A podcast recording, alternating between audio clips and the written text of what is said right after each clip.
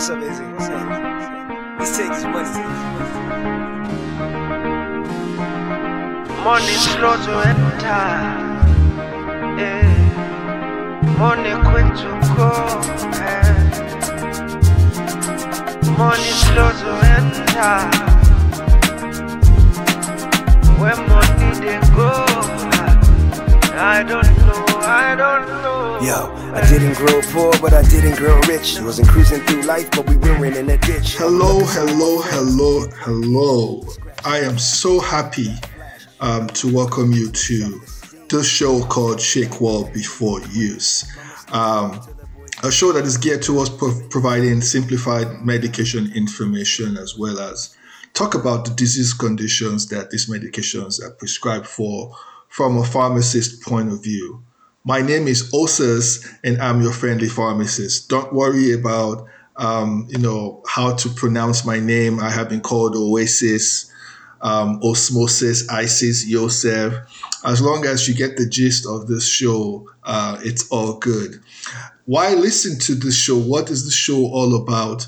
Um, I've had over 20 years of um, working in pharmacy, working in a hospital, and I have seen firsthand um, how the lack of medication information provided to our patients has contributed to uh, both non-compliance as well as polypharmacy, which also leads to unwanted drug and disease effects.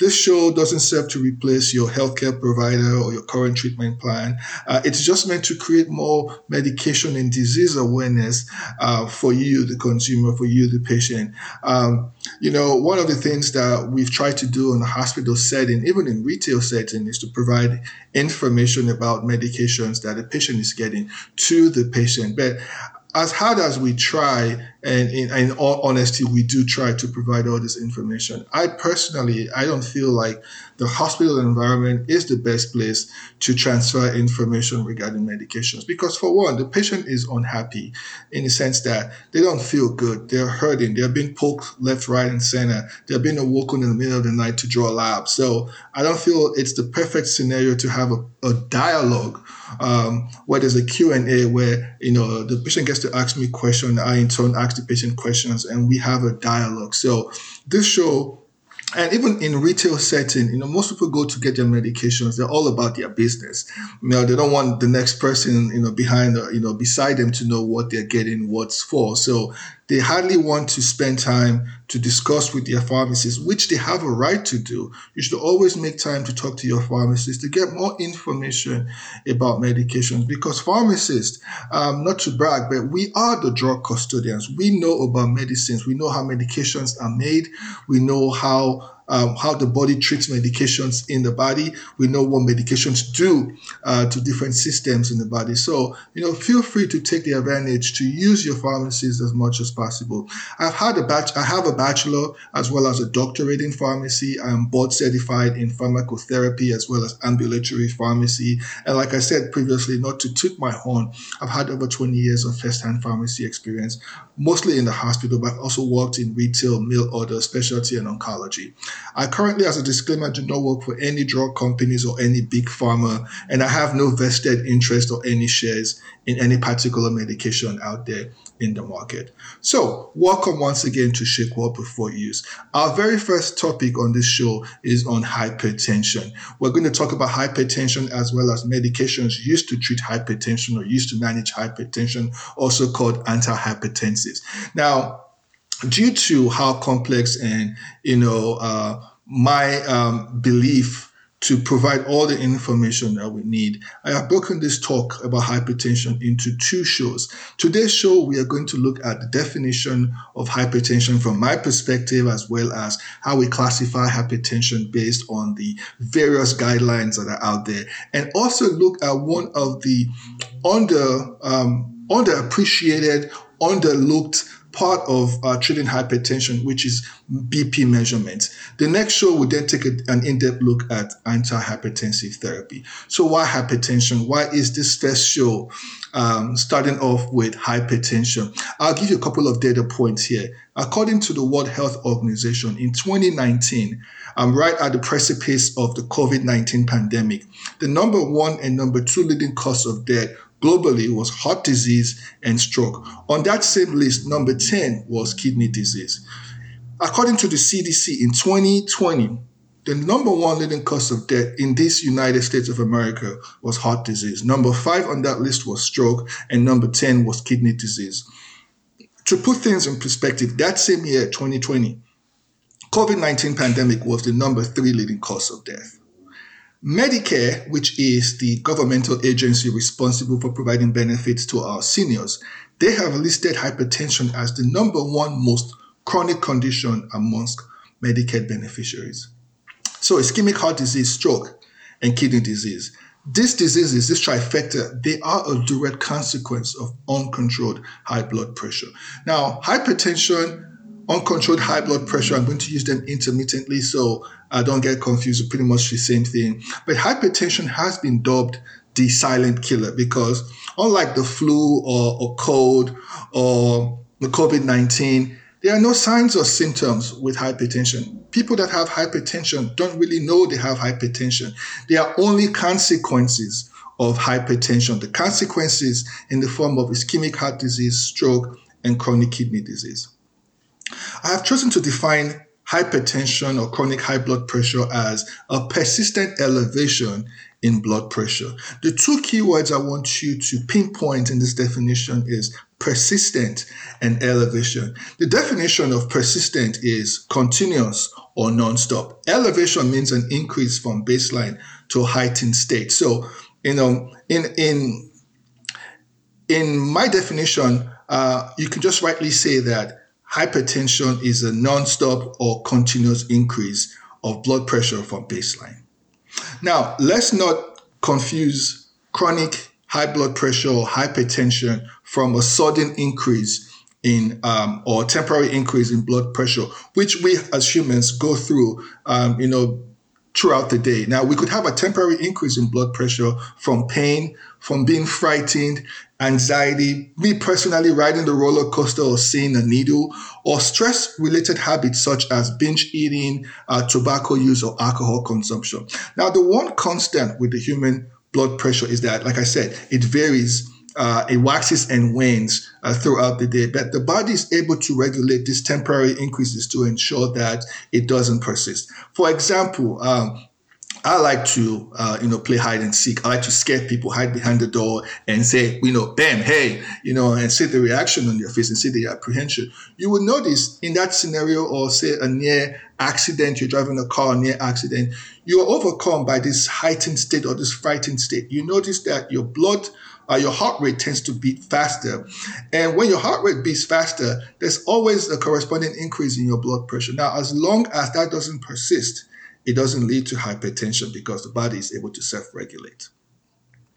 All right, so hypertension, as we all know, has been classified um, into two classes. There's primary hypertension and there is secondary hypertension. Now, primary hypertension occurs in majority of patients who have hypertension. I think the rate, the the data says about 90 to 95 percent of patients who have hypertension fall under primary hypertension. Now, the thing about primary hypertension is the etiology, the origin, the cause is not really known. Although certain environmental factors such as obesity, um, a lack of physical activity, excessive salt intake, and alcohol consumption have been implicated.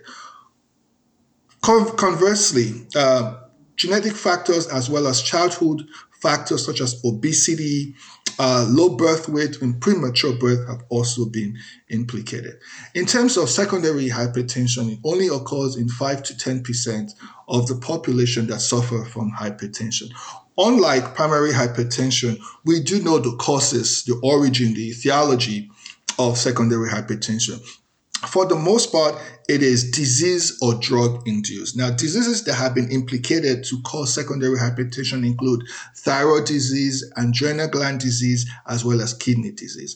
Conversely, also, drug induced um, uh, secondary hypertension is um, is also being espoused. Now, certain medications have been linked with secondary hypertension. As a disclaimer, let me state for um, for starters that taking this medication once or twice a year or every other month or just sporadically will not cause secondary hypertension. Chronic use of this medication, especially in the presence of underlying conditions, will push a patient towards secondary hypertension. Now, as a pharmacist, I always want to talk about drugs. So let me expatiate further about the medications that have been implicated to cause secondary hypertension. Recreational drugs such as cocaine, have been implicated. Non-steroidal anti-inflammatory drugs. Now, these are very common drugs that we use to treat pain and fever. So drugs such as naproxen, um, ibuprofen, indomethacin, uh, have been implicated. COX-2 inhibitors. These are also medications that um, are used to treat pain. There's pretty much one drug that I know in this class. It's called celecoxib. It's sold as Celebrex. High dose estrogen contraceptives have also been implicated. Decongestants, these are medications we use when we have a runny nose. Um, to we it's taken either orally or you know it is it's inhaled via the nostrils. Most decongestants that contain phenylephrine or pseudoephedrine, these two ingredients are what we call vasoconstrictors. They tend to narrow blood vessels. Why they might work in your nostrils to narrow the, the blood vessels to push out the phlegm, it is also you know, um, distributed all over the body. So it would narrow your blood vessel and cause vasoconstriction and cause a rise in your blood pressure. Nicotine containing products, corticosteroids, erythropoietin stimulating agents, these are medications that are used to stimulate or boost red blood cell count in our dialysis patients. Amphetamines, certain antidepressants. Um, off the top of my head, I can think of um, also called uh, Effexor, desvenlafaxine, also called Pristiq, as well as lithium. These are medications we take daily uh, for depression have also been implicated to cause secondary hypertension. Supplements. Supplements are loosely regulated by the FDA. You don't need a prescription. You can go to any um, pharmacy or grocery store, and you probably find them in the supplement section. So some of these supplements have also been implicated to cause secondary hypertension. A few of them are ephedra, ginseng, bitter or sour orange, ginkgo biloba, licorice, as well as St. John's wort. So, if you do not have hypertension, but you take these medications chronically, you need to check your, get your blood pressure checked. If you have high blood pressure and you've been taking these medications, you need to talk to your pharmacist to find better alternatives. If you have hypertension and it's not controlled, and you're taking these medications, this might be why your blood pressure is not controlled. Other causes of high blood pressure include um, sugar consumption. Uh, it's been said that um, a bottle of soda would increase your, your blood pressure. Loneliness has been shown to negatively affect your blood pressure over a period of time. Sleep apnea. Uh, we will talk more about sleep apnea during the treatment um, uh, section, but please note that Interrupted breathing or just snoring during sleep can cause an increase in your blood pressure. Wait for this. Excessive talking. Blood pressure increases when you talk. So if you talk excessively, uh oh. Dehydration. High blood pressure is common in patients that are chronically dehydrated. All right, so we're going to talk about guidelines on managing hypertension. I'm not going to delve too deep into this topic because there's a lot of guidelines out there, but um, the national, the Joint National Committee (JNC), the European Society of Hypertension, for the most part, have been releasing guidelines um, regarding managing treatments of hypertension for the last decades. Recently, the American Cardiology Council (ACC) and the American Heart Association have also released guidelines for treating hypertension. Now, honestly, both guidelines that I'm going to delve into, um, the um, Joint, National Committee guidelines, as well as the European Society of Hypertension guidelines, uh, as well as the ACC AHA guidelines. There's different benchmarks. But before I delve into that, let me talk about the JNC, the, the Joint National Committee 8th edition guideline.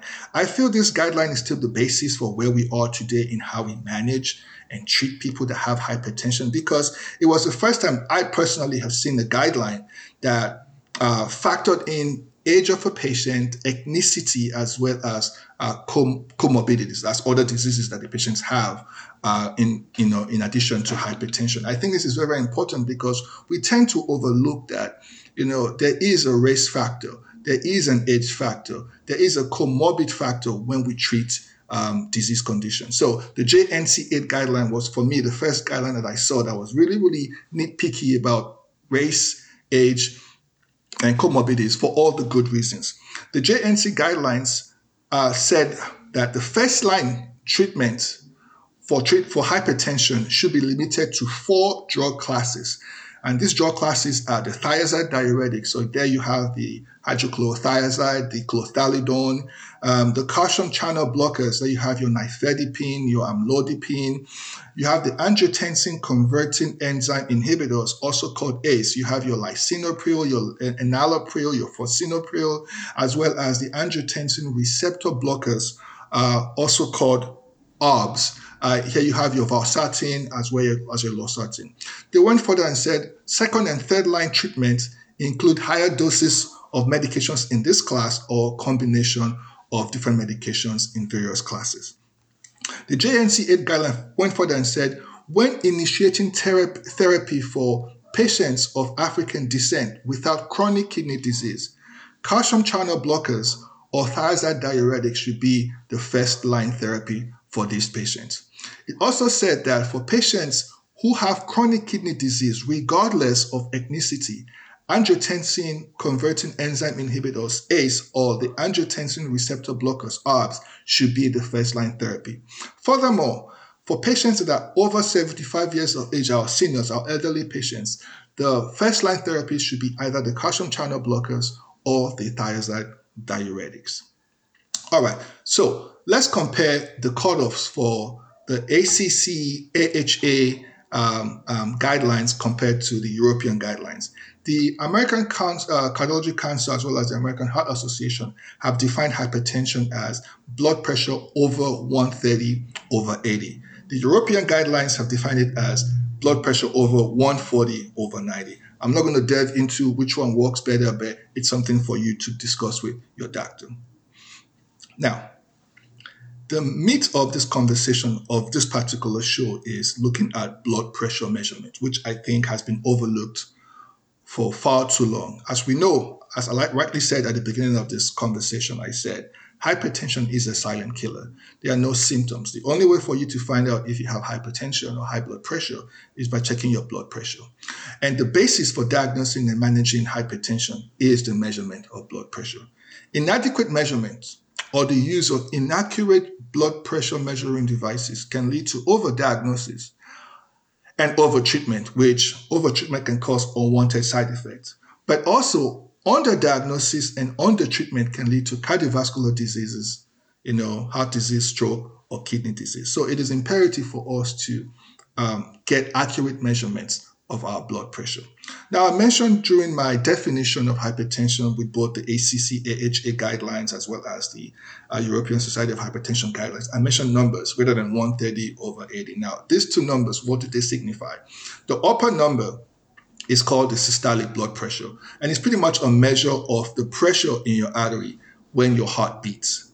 The lower number is the diastolic blood pressure, which is simply a measure of the pressure in your artery uh, when in between beats. So your heart beats, you know, there's when the heart is beating, there's a pressure. In between beats, there's a pressure. So when the heart beats, systolic. In between beats, diastolic. So blood pressure measurements commonly today is measured in one of three ways. So typically it's measured in the doctor's office or it's measured outside of the doctor's office. Now, outside of the doctor's office involves home measuring, of your blood pressure or an ambulatory BP uh, monitoring. So out the, outside, you get your own personal BP device you use at home. The ambulatory BP monitoring can also be used at home.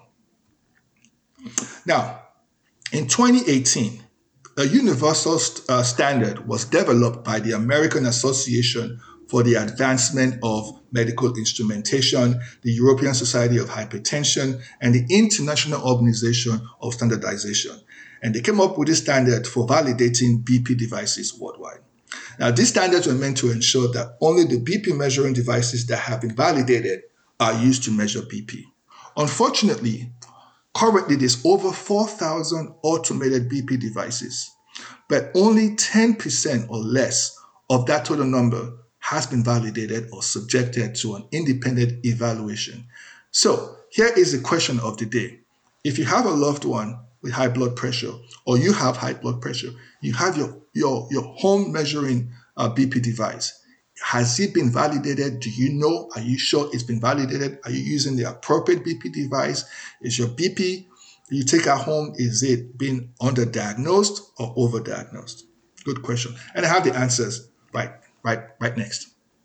There's organizations or there are organizations um, with scientific um, associations that have that have built platforms online to show a list of validated BP monitors or BP devices. Here in the United States, we have an organization um, called VDL. It stands for Validated Device List, uh, Listing. It's under the auspices of the American Medical Association. And they have their website as www.validate, V-A-L-I-D-A-T-E, If you go to that website, there's a list of um, devices, BP devices, that they have said, we have validated these devices, they are good to go. Across the pond in Canada, uh, under the auspices of the Hypertension Canada Society, there's also a website, www.hypertension.ca slash BP devices. They too have a list of BP devices that have been validated for use in Canada. They've also gone a step further by actually imprinting logos they have a logo on each BP device that they have validated saying validated by Hypertension Canada. There's various um, standards. There is gold, there's silver, I think there's bronze. In the UK, under the auspices of the British and Irish Hypertension Society, they have a website, www.bihsoc.org slash BP dash monitors. And they too have a listing of um, BP devices that they have validated. So, when we do measure blood pressure, the data um, or the resultant measurement can be classified into four classes. There is normotension, which is the BP at the doctor's office is normal. The BP outside of the doctor's office is also normal. There is also class two, sustained hypertension, which is the BP is elevated at the doctor's office and the BP is also elevated outside of the doctor's office. And then the number three is the white coat hypertension. It says, which means that the BP is elevated at the doctor's office, but the BP is normal outside of the doctor's office. Huh? Why?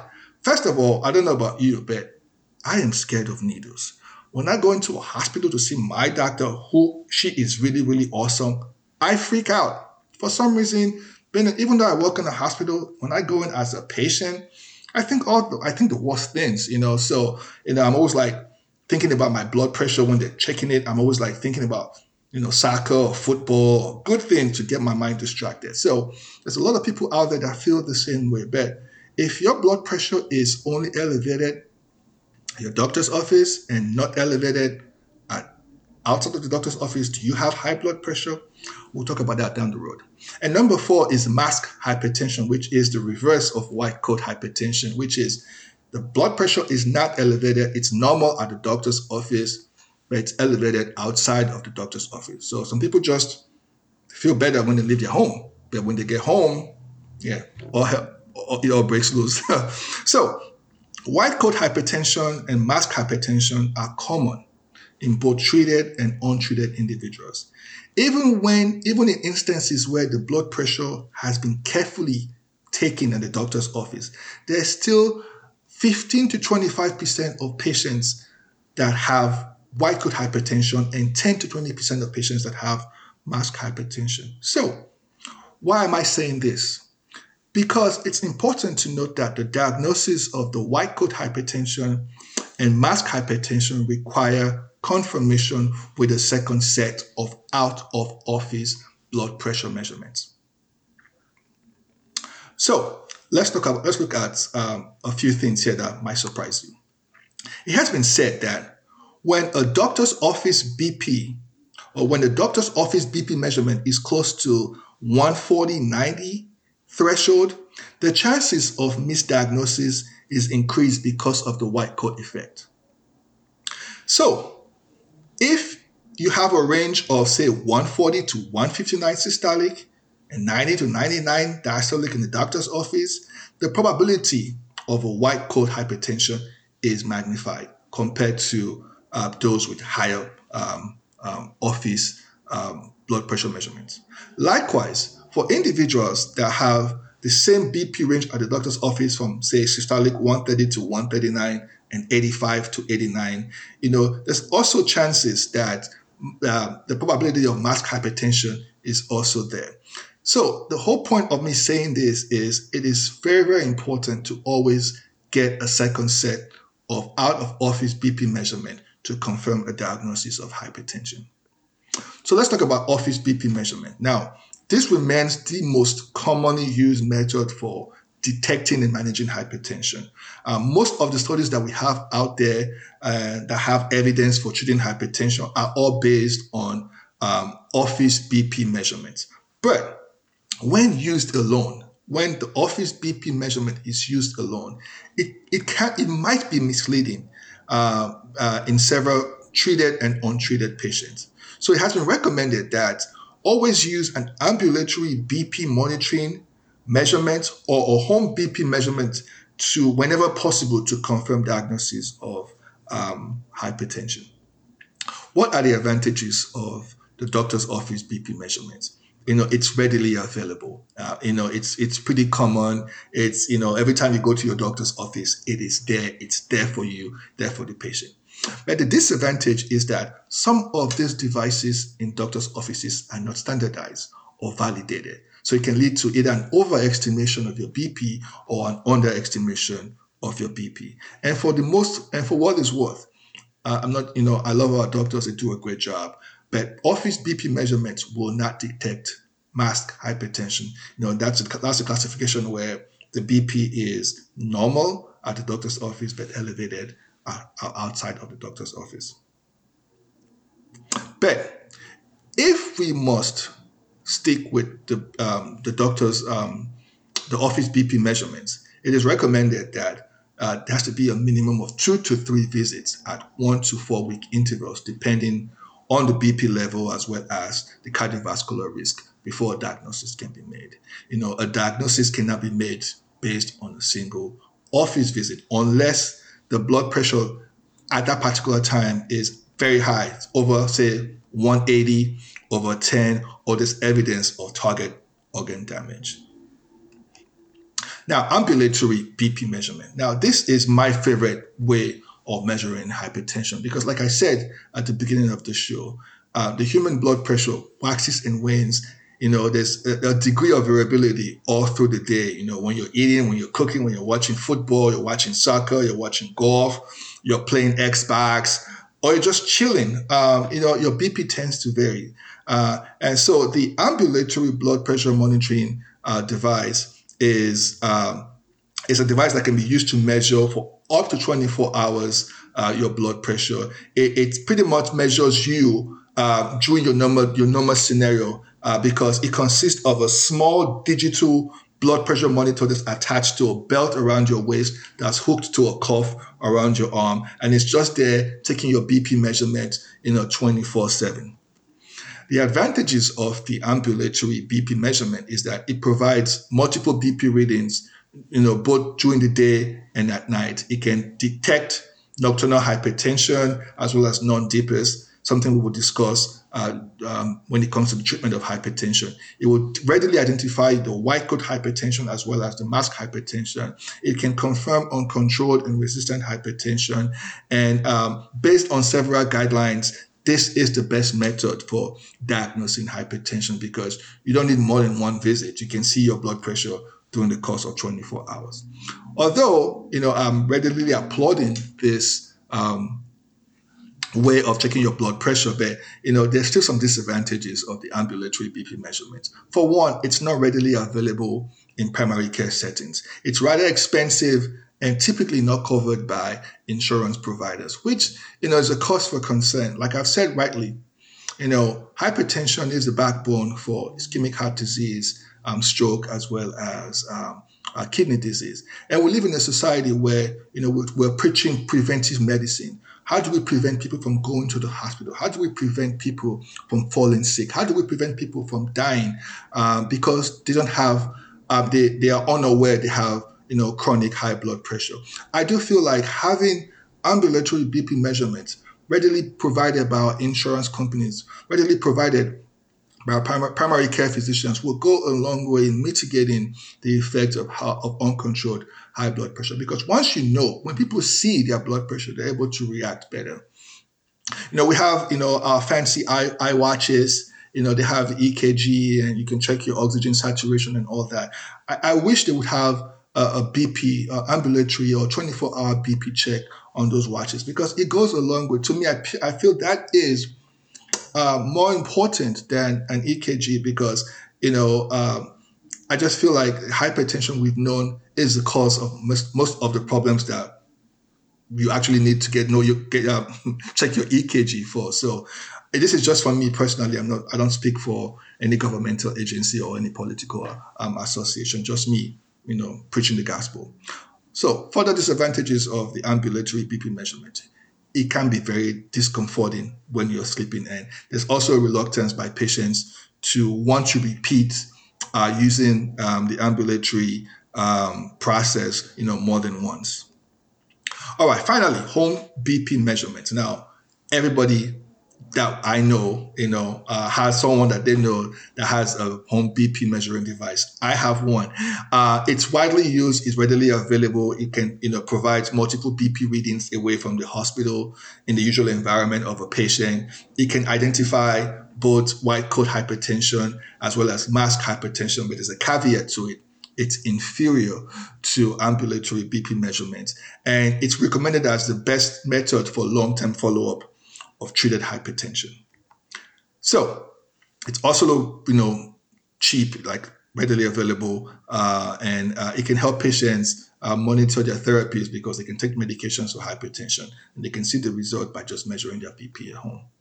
But disadvantages also abound, and one of those uh, include do you have a validated BP device that you're using at home? Um, do you have the appropriate cuff size? You know, because there's standard cuff sizes uh, which goes around your arm. But if I were, you know, a, a lineman, uh, you know, offensive lineman, or you know, I was a, I was a wrestler, uh, a rugby player, or I just ripped.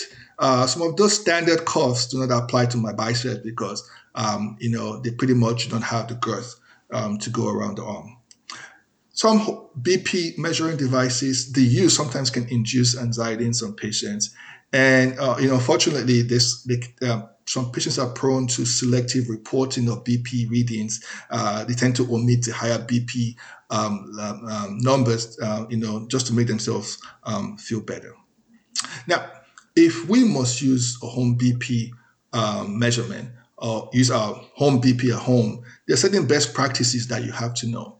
You have to be in a quiet room with comfortable temperature. You can't check your BP in the sauna or when you're freezing cold there has to be no smoking, caffeine intake, food or exercise 30 minutes prior to the measurement.